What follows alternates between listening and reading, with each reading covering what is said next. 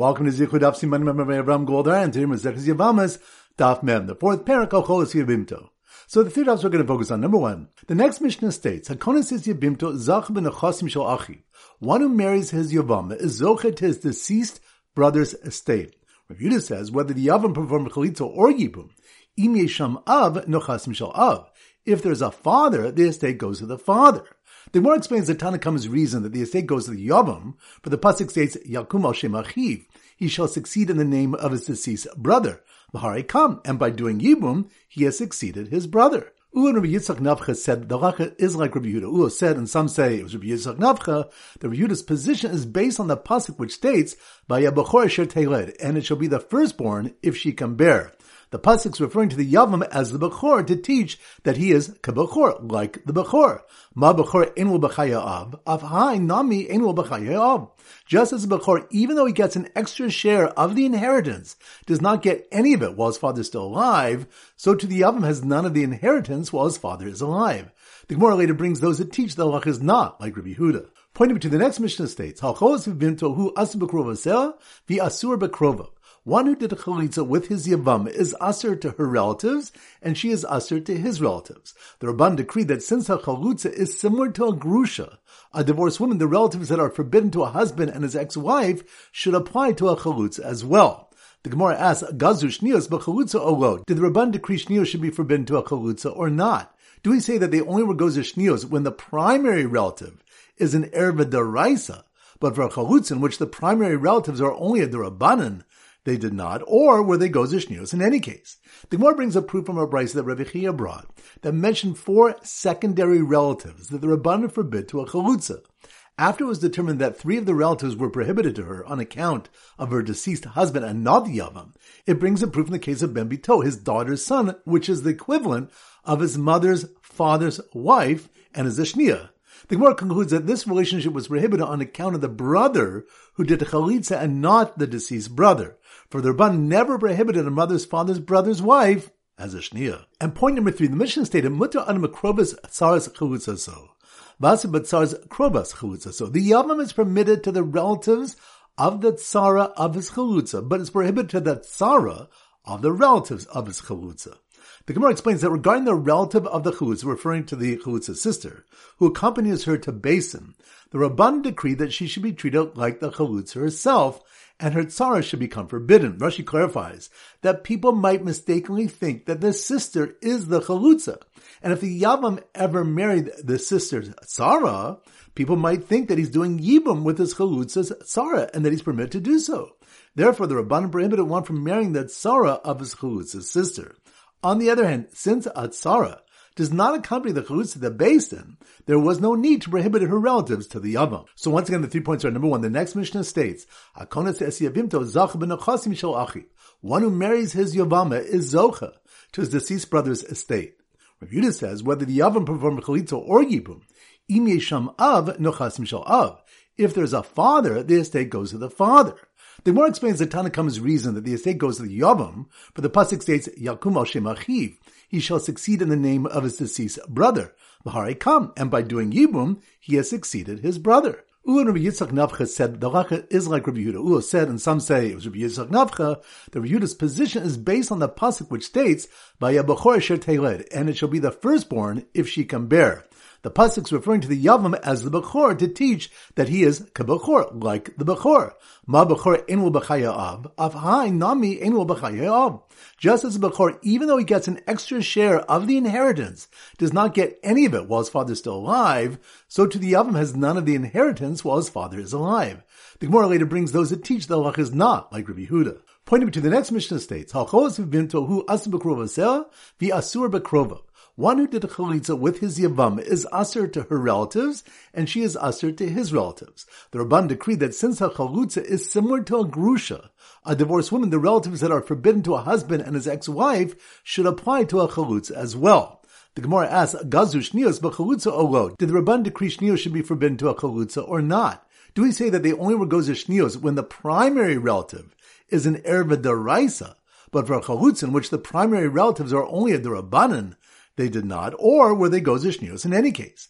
The Gemara brings a proof from a brisa that Rabbi Chia brought that mentioned four secondary relatives that the Rabbanan forbid to a chalutza. After it was determined that three of the relatives were prohibited to her on account of her deceased husband and not the Yavam, it brings a proof in the case of Ben Bito, his daughter's son, which is the equivalent of his mother's father's wife and is a shnia. The Gemara concludes that this relationship was prohibited on account of the brother who did the chalitza and not the deceased brother. For the Rabban never prohibited a mother's father's brother's wife as a shnia. And point number three, the Mishnah stated, mutter an makrobas tsaras chalitza so. Vasa batzar's krobas chalitza so. The yavam is permitted to the relatives of the tsara of his chalutza, but it's prohibited to the tsara of the relatives of his chalutza. The Gemara explains that regarding the relative of the chulutz, referring to the chulutz's sister, who accompanies her to Basin, the Rabban decreed that she should be treated like the chulutz herself, and her tzara should become forbidden. Rashi clarifies that people might mistakenly think that the sister is the chalutza, and if the yavam ever married the sister's tzara, people might think that he's doing yibum with his chalutza's tzara, and that he's permitted to do so.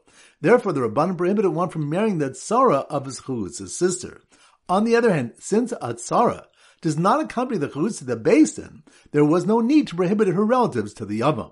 Alright, so now we go to our sim for Daf Mem, and our standard sim relates to mayim, water, and we use a pool as a sim. So here goes. The father who inherited a swimming pool after Yibum was done for his deceased son hosted a shnius of a chalutza swimming party and invited a yavam who did chalitza and was upset he couldn't marry the tzara of the sister of his chalutza. Once again, it's a motion. The father who inherited a swimming pool, swimming pool, that must we're Daf Mem, Mayim. The father who inherited a swimming pool after Yibum was done for his deceased son, which reminds us, there's a Malchogas Tanakam review regarding who inherits the deceased brother's property, his father or the Yavam. The Tanna Kamma holds it's the Yavam, for the Pasuk states, Yakum Hashem Achiv, he shall succeed in the name of the deceased brother, whereas Yehuda holds it's the father, for the Pasuk refers to the Yavam as the Bechor, to teach that he is Kibachor, like a Bechor. Just as the Bechor, even though he gets an extra share of the inheritance, does not get any of it while his father is still alive, so too the Yavam has none of the inheritance while his father is alive.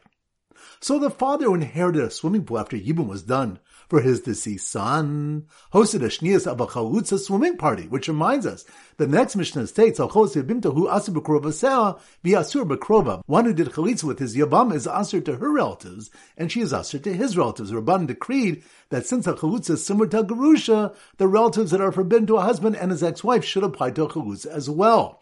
The Gemara asks that the Rabban decree shnias should be forbidden to chalutza or not do we say that they only were gozer shnios where the primary relative is an erva deraisa, but for a chalutza, in which the primary relatives are only the rabbanan, they did not, or were they gozer shnios in any case? The Gemara brings up proof that they were gozer shnios from the fact that Ben Bito, his daughter's son, is forbidden to the chalutza, and that is a shnia relationship. So the father who inherited a swimming pool after Yibum was done for his deceased son hosted a shnius of a chalutza swimming party and invited a yavam who did chalitza and was upset he couldn't marry the tzara of the sister of his chalutza. Which reminds us, the Mishnah stated, Mutter ad v'asibet tzaras krobas. The yavam is permitted to the relatives of the tzara of his chalutza, but is prohibited to the tzara of the relatives of his chalutza. The Gemara explains that regarding the relative of the chalutza, referring to her sister, who accompanies her to Din, the Rabban decreed that she should be treated like the chalutza herself, and her tzara should become forbidden. Rashi clarifies that people might mistakenly think that the sister is the chalutza, and if the yavam ever married the sister's tzara, people might think that he's doing yibum with his chalutza tzara, and that he's permitted to do so. Therefore, the Rabban prohibited one from marrying the tzara of his chalutza sister. So once again, the father who inherited a swimming pool after Yibum was done for his deceased son hosted a shnias of a chalutza swimming party and invited a yavam who did a chalitza and was upset he couldn't marry the tzara of the sister of his chalutza. All right, now it's time for a four block back chazara. Daf Vav. So the simmer Daf Vav is a lulav. So here goes. The lulav salesman, lulav, that must be more in Daf Vav. The lulav salesman missed the announcement that a certain woman who did chalitza was in fact permitted to the kahuna, which reminds us the reason why a woman couldn't have a chalitza done in a case where a husband and her tsar went overseas and they came back and reported that her husband was dead and it's not yet known if her tsar had a child is not because chalitza is mu'uber, loshma chalitza, a chalitza of a pregnant woman is not a valid chalitza even if she miscarries. Rather, it's because perhaps the tsar had a viable child.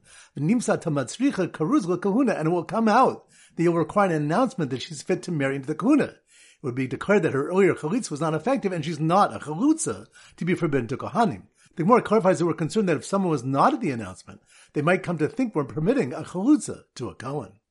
So the lulav salesman missed the announcement that a certain woman who did chalitza was in fact permitted at the kahuna because he was jumping for joy that the sale of the lulav farm he bought from the farmer's son was still good when the son suddenly passed away. Which reminds us, Rava says the halacha goes according to Reish Lakish in the case where a father signed over his properties to his son to be acquired after the father's death, and where the father retains rights to the produce. If the son sold the property during his father's lifetime and the son died during the father's lifetime, Reish Lakish says, the buyer has acquired the property upon the father's death, since Kinyan Paris Lavke Kinyan Aguf, the ownership of the rights to the produce, which the father still had, is not considered as if he still owns the land. So, the lulav salesman missed the announcement that a certain woman who did chalitza was in fact permitted at the kahuna, because he was jumping for joy that the sale of the lulav farm he bought from the farmer's son was still good when the son suddenly passed away after being told he had to give his Yavam a divorce because he did Yibum prematurely, risking violating the Isser of Eshazach. Which reminds us, if one marries his Yavama and she's found to be pregnant, if the child is not viable, he keeps her as his wife. The Gemara here brings a brisa with an opposing opinion that taught. In the name of Beleza, they said, Yotzi beget, he must divorce with a get. Rashi explains that even though the Yibum is valid since the child was not viable, the Rabbanim penalized him and required divorce because by marrying the Yabama who was possibly pregnant, he risked violating the Jeraisa Isser of Eshazach. Daf Lamed Zayin, so the Simmer Daf Lamed Zayin is laser tag. So here goes. When the pregnant woman playing laser tag, laser tag, that must be more on Daf Lamed Zayin. When the pregnant woman playing laser tag, who passed her first trimester but wasn't showing, played against the majority of women who were, which reminds us, the Mishnah Daf Lamed Hayam and Beis say that if a child is possibly the nine month old baby of the deceased brother, or possibly the seven month old baby, of the Yavam, the Yavam must divorce the Yavam, the child is kosher to marry a Jew, and they're hired to bring an Ashim. On this stuff, Rav Nachman explained that even though the majority of women give birth at nine months, making this the child of the deceased brother, and the Yavam and Yavam who have transgressed. The Isra Ach, making them Laibon Achatas, since most women who give birth at nine months are showing at the first trimester, in this case the Yavam, her fetus was not noticeable at three months, and therefore Israeli Ruba, going according to the majority in her case, is weakened with respect to her.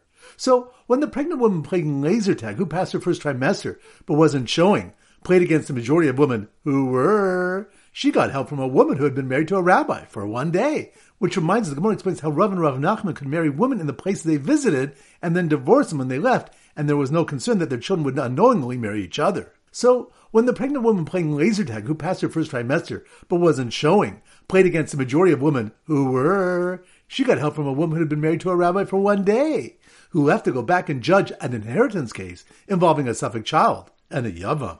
Which reminds us, the first of eight cases dealing with disputes in inheritance is the case when the safek child and the Yevon come to take possession of the estate of the deceased brother. The safek child says that he's the son of the deceased brother, and therefore the estate is his.